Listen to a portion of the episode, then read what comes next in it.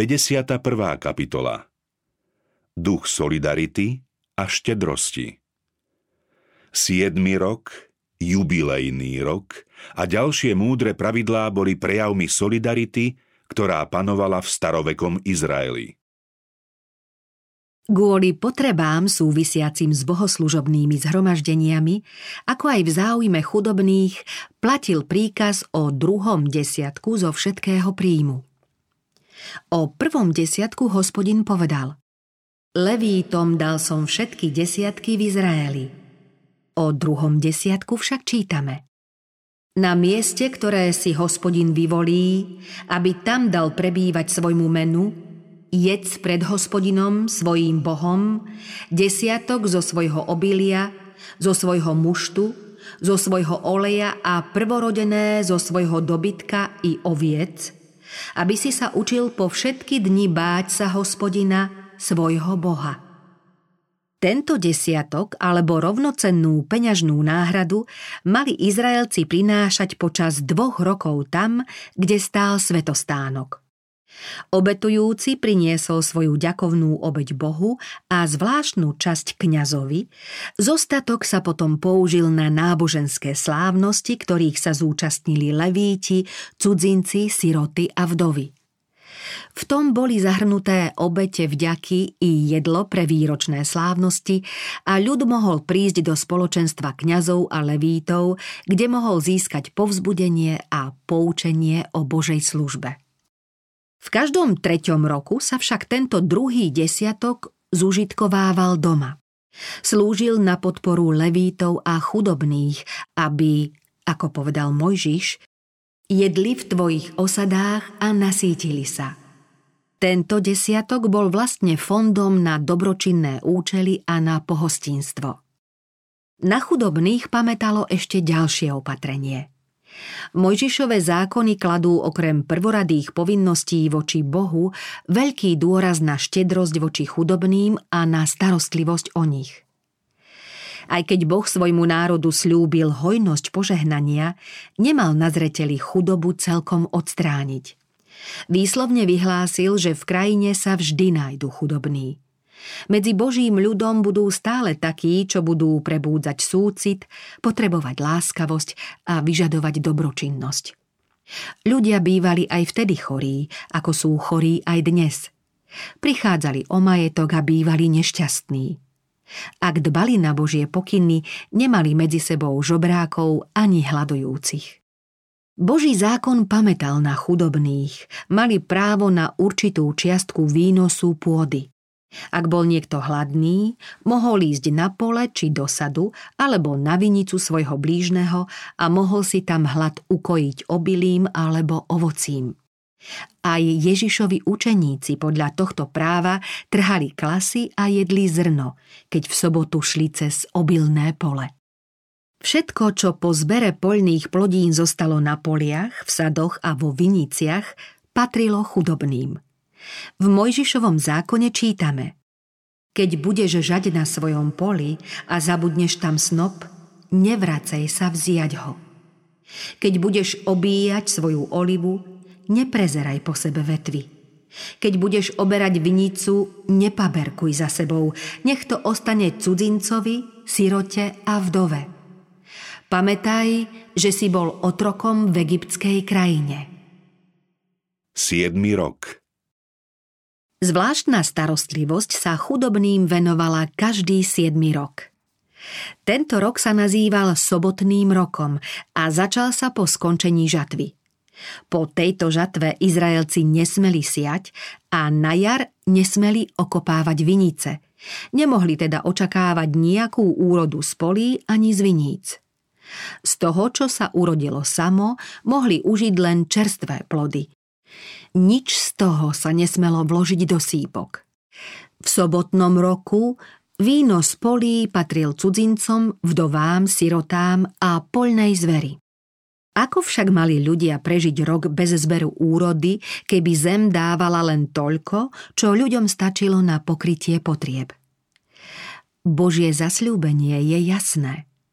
Hospodin povedal Dám vám svoje požehnanie v šiestom roku, takže vám vydá úrodu na tri roky.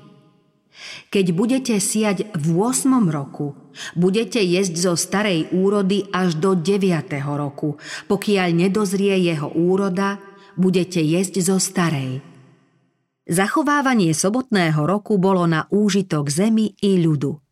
Počas roku odpočinutá pôda priniesla hojnejšiu úrodu.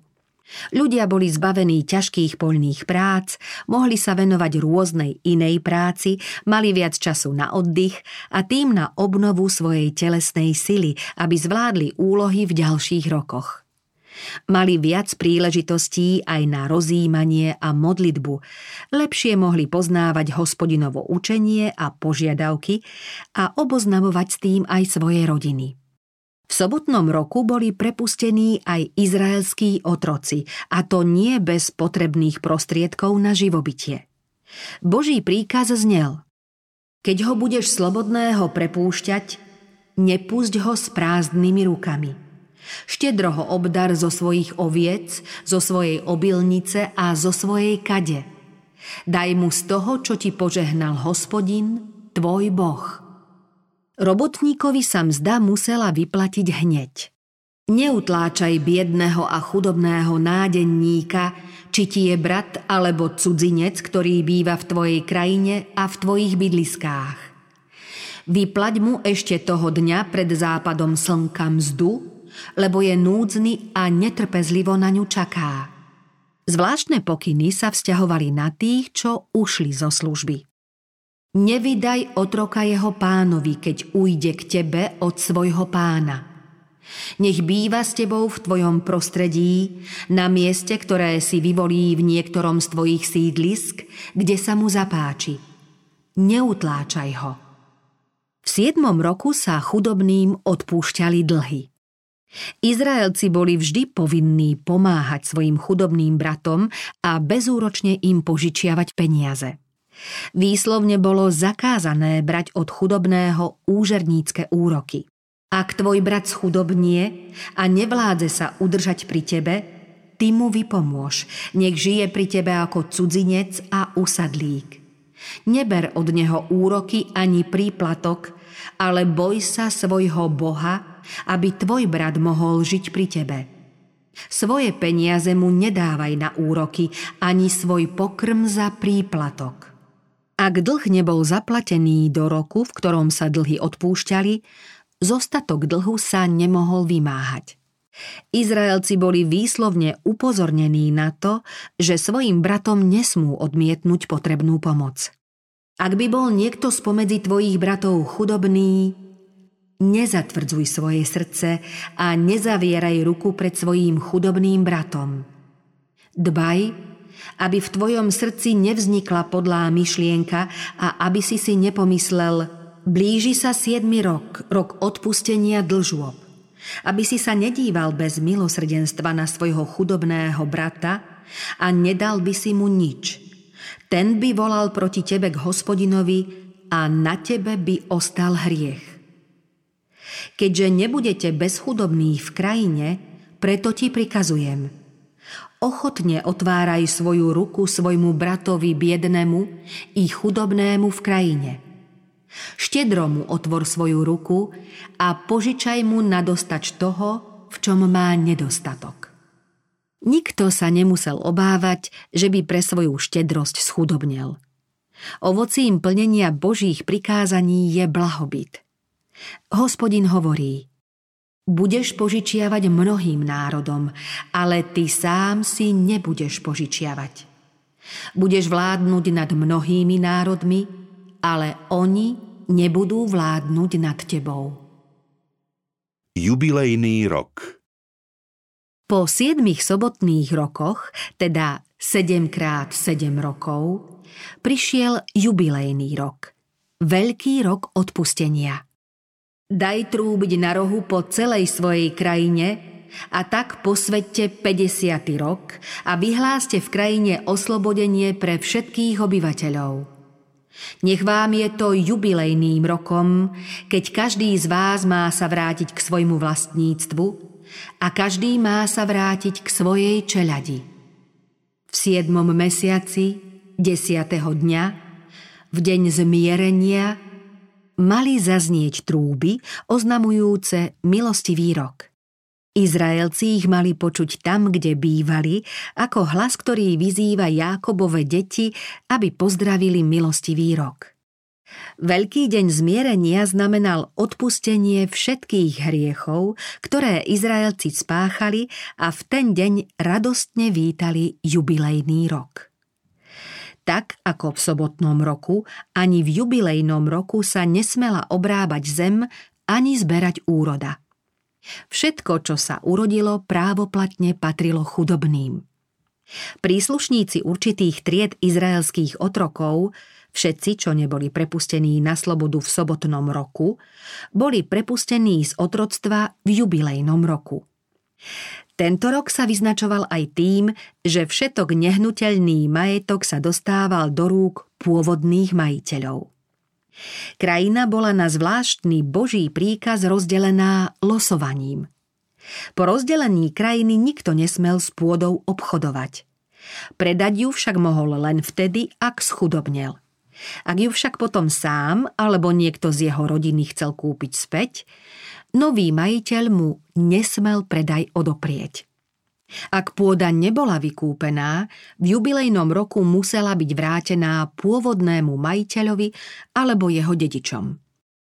Hospodin povedal Izraelcom Zem sa nesmie natrvalo predávať, lebo zem je moja a vy ste cudzincami a usadlíkmi u mňa. Ľud mal stále pamätať, že zem patrí Bohu a že ľudia ju smú vlastniť len dočasne – že skutočným vlastníkom a pôvodným majiteľom pôdy je Boh a on sa obzvlášť stará o chudobných a nešťastných. Všetci mali pamätať na to, že chudobní majú práve také právo na určité miesto v Božom svete ako bohatí. Láskyplný stvoriteľ urobil tieto opatrenia na zmiernenie utrpenia chudobných a utláčaných a aby im život osvietil lúčom nádeje a slnečného jasu.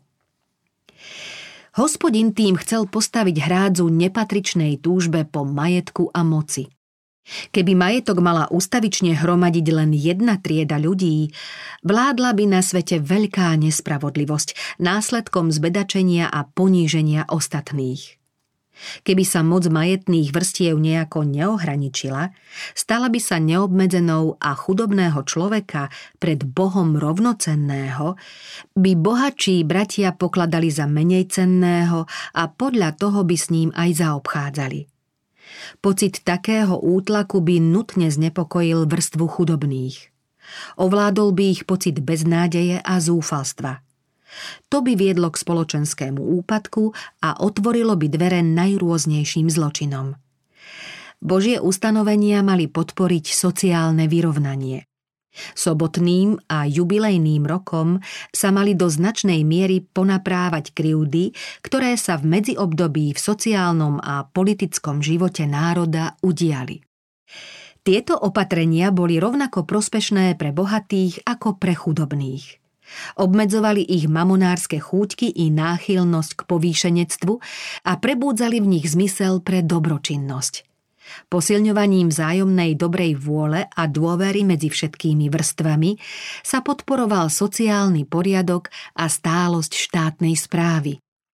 Všetci sme navzájom pospájaní ako články veľkého organizmu ľudstva a čokoľvek robíme pre blaho a povznesenie iných, vráti sa nám v podobe požehnania.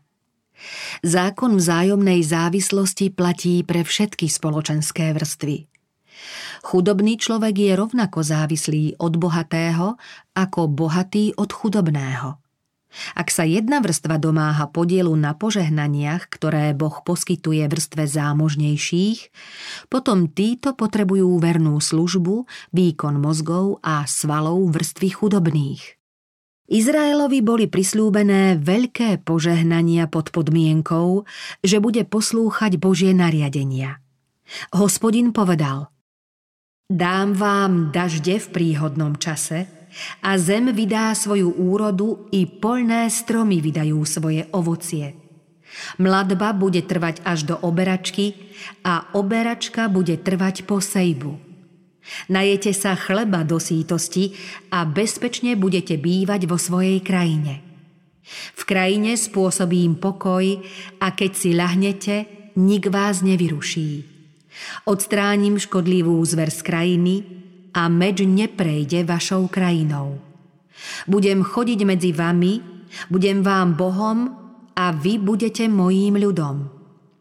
Ak ma však nebudete poslúchať a narušíte moju zmluvu, nadarmo budete siať svoje seme lebo ho pojedia vaši nepriatelia. Obrátim svoju tvár proti vám, takže vás vaši nepriatelia porazia a panovať budú nad vami tí, čo vás nenávidia. Budete utekať, aj keď vás nik nebude prenasledovať. Sú ľudia, ktorí veľmi presvedčivo tvrdia, že z časných božích požehnaní má každý človek dostať rovnako – to však nie je stvoriteľov zámer. Jedným zo spôsobov, ktorými Boh skúša povahu človeka, je rozmanitosť podmienok. Chce však, aby sa ľudia majetní pokladali len za správcov Božieho majetku. Ten im bol zverený ako prostriedok, ktorý majú zúročiť v záujme chudobných a trpiacich. Kristus povedal, že chudobní budú stále medzi nami. On sa stotožňuje so záujmami svojho trpiaceho ľudu. Srdce nášho vykupiteľa spolucíti s tými najchudobnejšími a najponíženejšími spomedzi jeho pozemských detí. Hovorí, že oni ho zastupujú na zemi. Ich prítomnosť medzi nami má prebúdzať v našom srdci lásku, akú Kristus cíti s trpiacimi a utláčanými.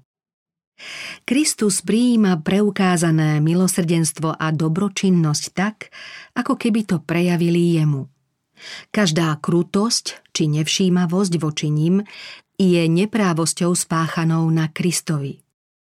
Keby ľudia stále dodržiavali Boží zákon o chudobných, ako inak by vyzeral dnešný svet zo stránky mravnej, duchovnej i hospodárskej – Nebolo by dnešného sebectva a vystatovačnosti. Každý by lásky plne dbal o šťastie a blaho iných.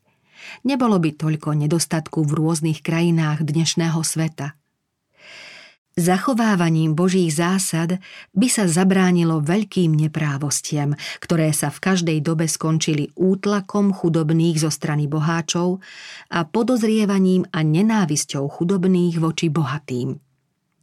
Zabránilo by sa hromadeniu veľkých majetkov a neobmedzenému pôžitkárstvu na jednej strane i zbedačovaniu 10 tisícov, ktorí kvôli hromadeniu obrovského majetku v rukách boháčov musia vykonávať ťažkú, nedostatočne zaplatenú robotníckú prácu. Bolo by to zmierným riešením problémov, ktoré teraz hrozivo naplňajú svet zmetkom a krvi prelievaním.